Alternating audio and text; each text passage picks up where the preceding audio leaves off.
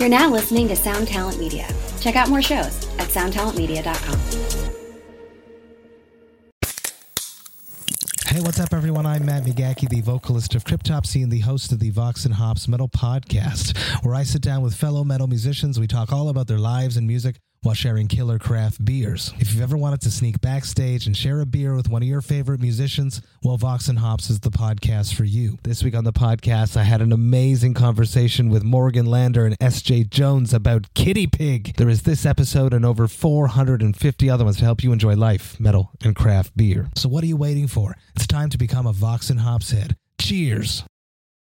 The Daily Music Business Podcast. And welcome to another episode of the Daily Music Business Podcast as presented by Dumb and Dumbest. I almost got caught up there.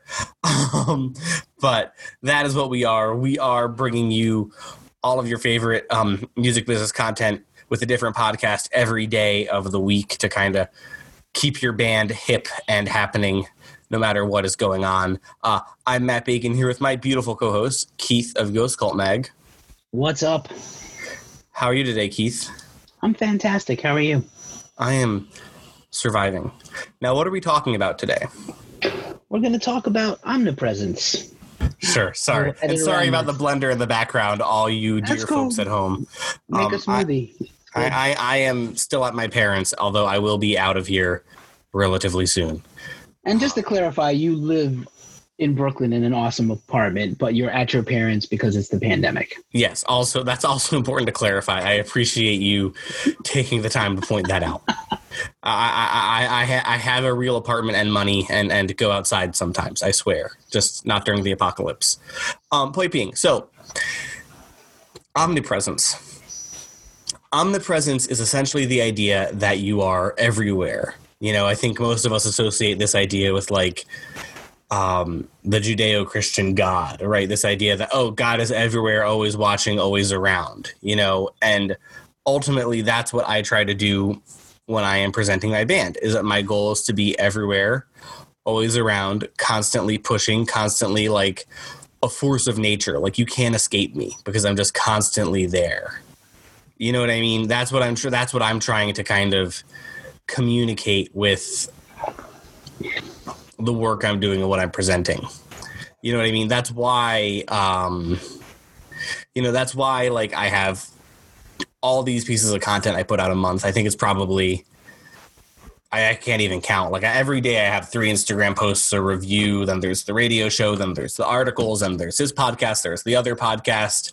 Uh, probably some bullshit I'm forgetting. Uh, you know, uh, I have I have a column at Ghost Cult, I have a column at Doomed and Stoned, and the the reason behind that is because when you're omnipresent, you're constantly top of mind, and if you're top of mind, then people are more likely to want to work with you. You know, because my goal is that anytime someone says, "Oh, I need someone to help me with Facebook ads," or "I need someone to help me with market marketing," I want everyone to think, "Oh, I should call Matt." You know, uh, and when when you kind of have that then you become dominant you know? How do you how do you try to implement omnipresence keith?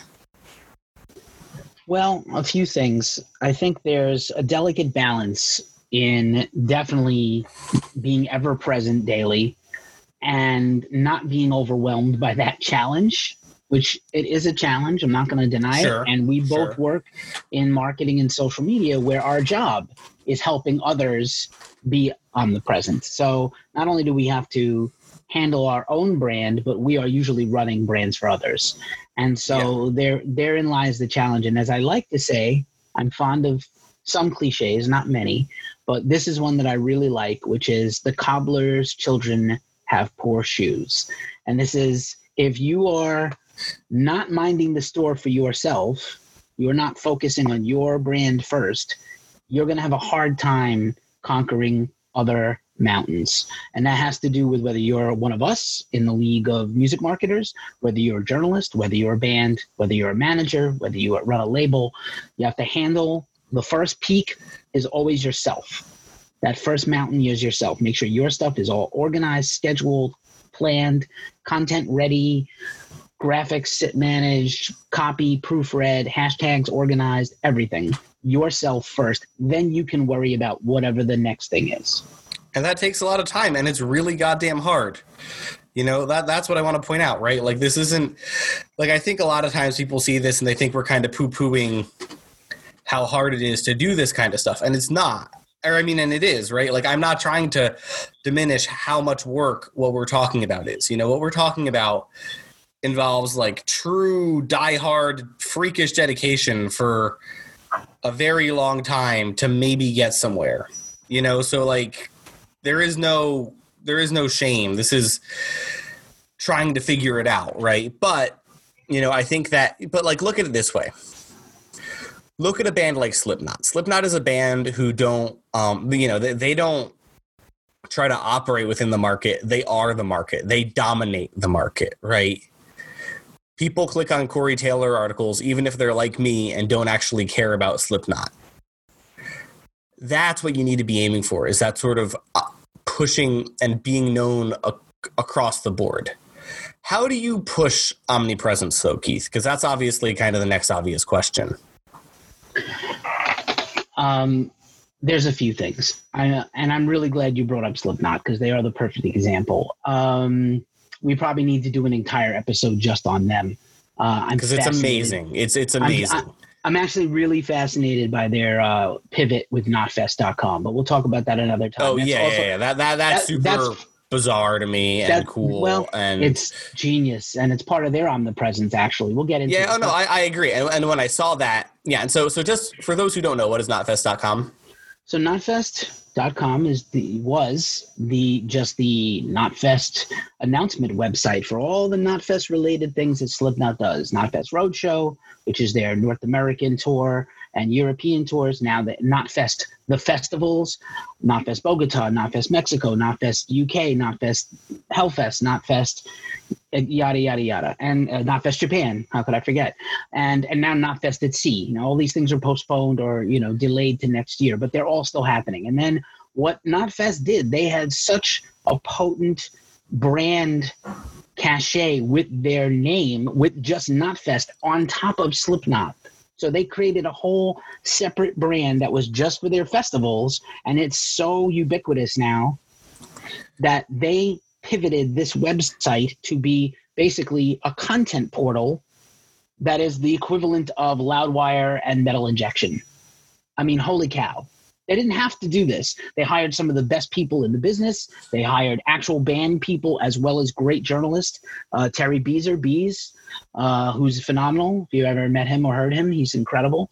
Um, and uh, Clown hosts his own interviews with bands. This is stuff that this is content their fans want.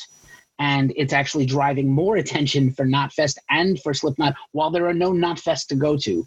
Genius. yeah Um, I, but as this a is the omnipresence piece right like right? Yeah, and, totally. and, and, and the thing is that like now you don't need to start your own content portal if that sounds too intimidating like I, like that's not what we're saying right what we're saying is aside from the fact that oh that's cool that they started their own content portal mm-hmm. right is you can create something you know you can just be like our friend jessie may she's just a journalist you know she she i mean she actually has her own site but there's a lot of people in bands. Duncan evans is a guy who's in a band he writes about music too you know he hasn't been doing it that long but he already tells me it's been dramatically improving his ability to make connections. It's been dramatically improving his his network right? Like he's not he's not doing anything fancy. He's not you know some sort of incredible god writer. He's just a guy who decided he would start documenting some of the music he liked.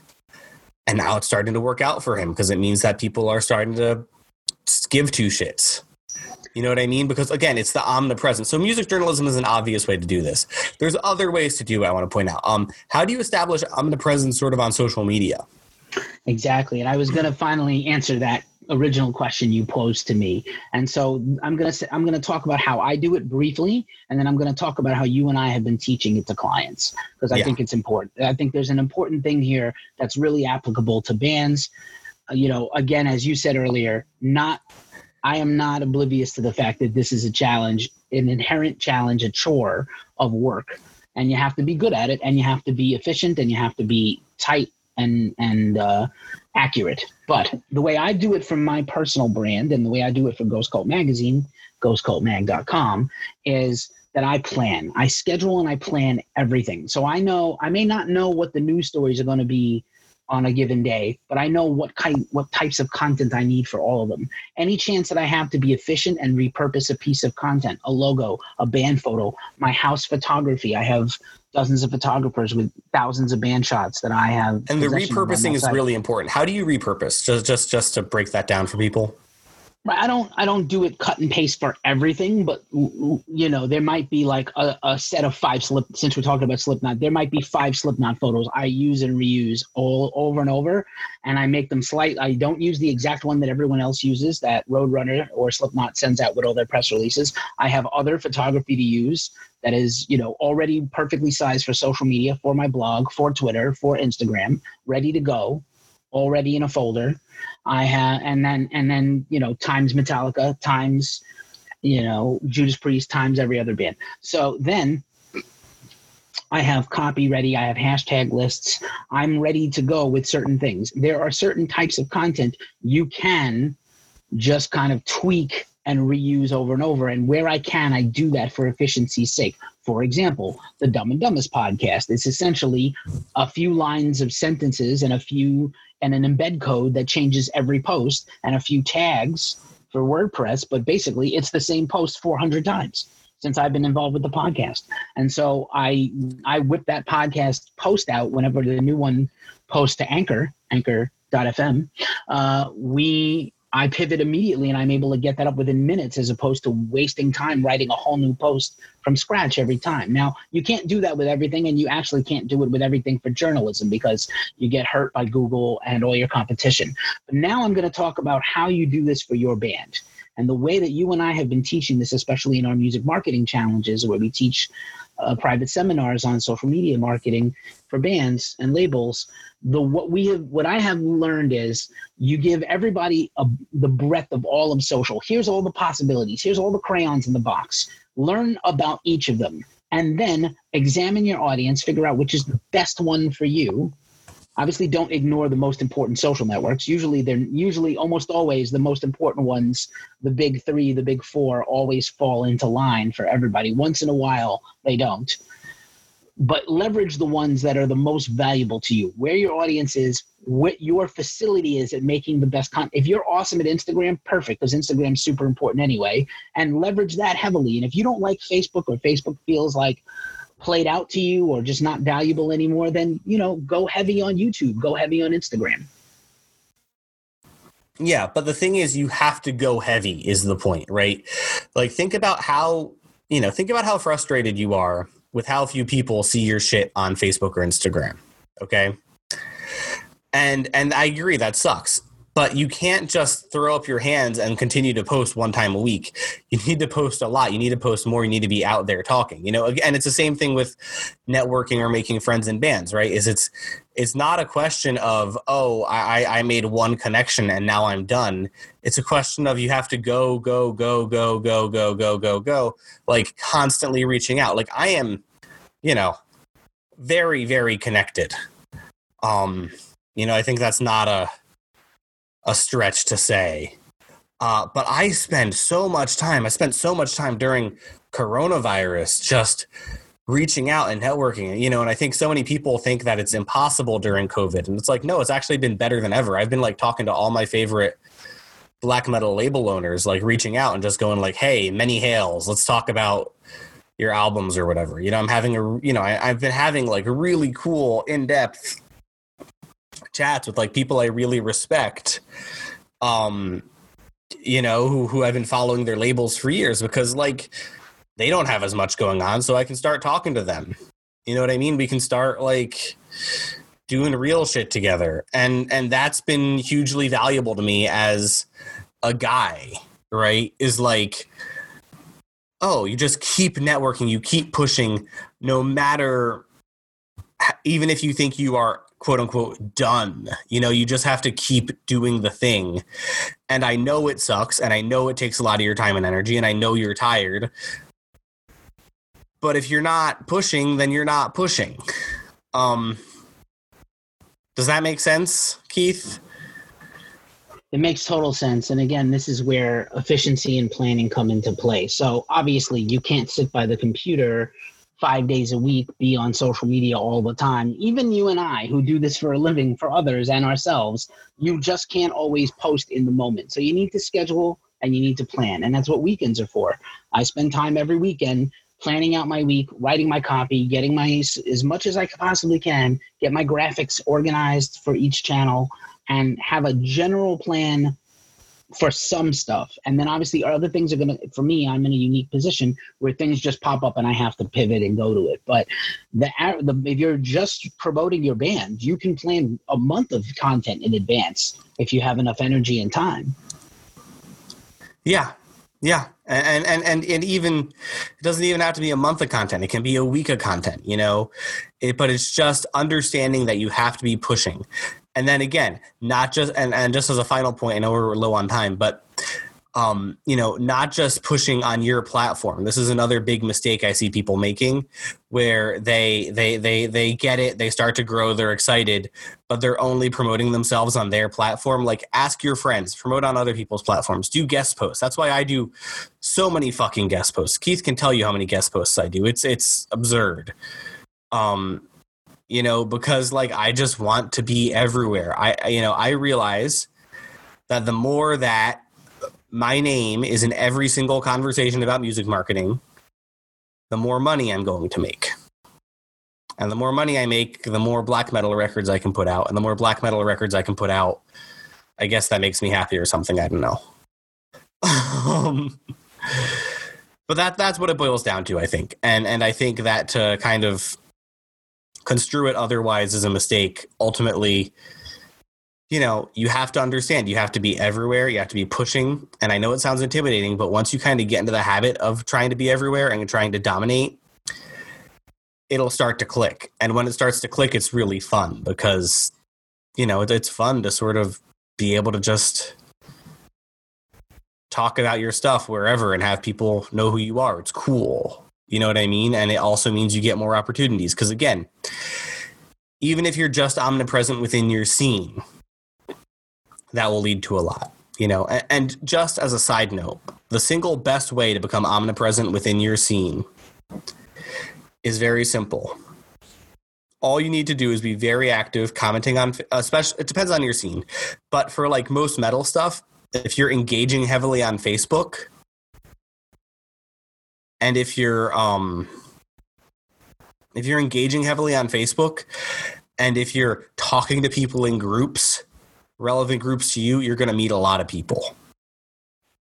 And then once you start to meet people, shit starts to happen.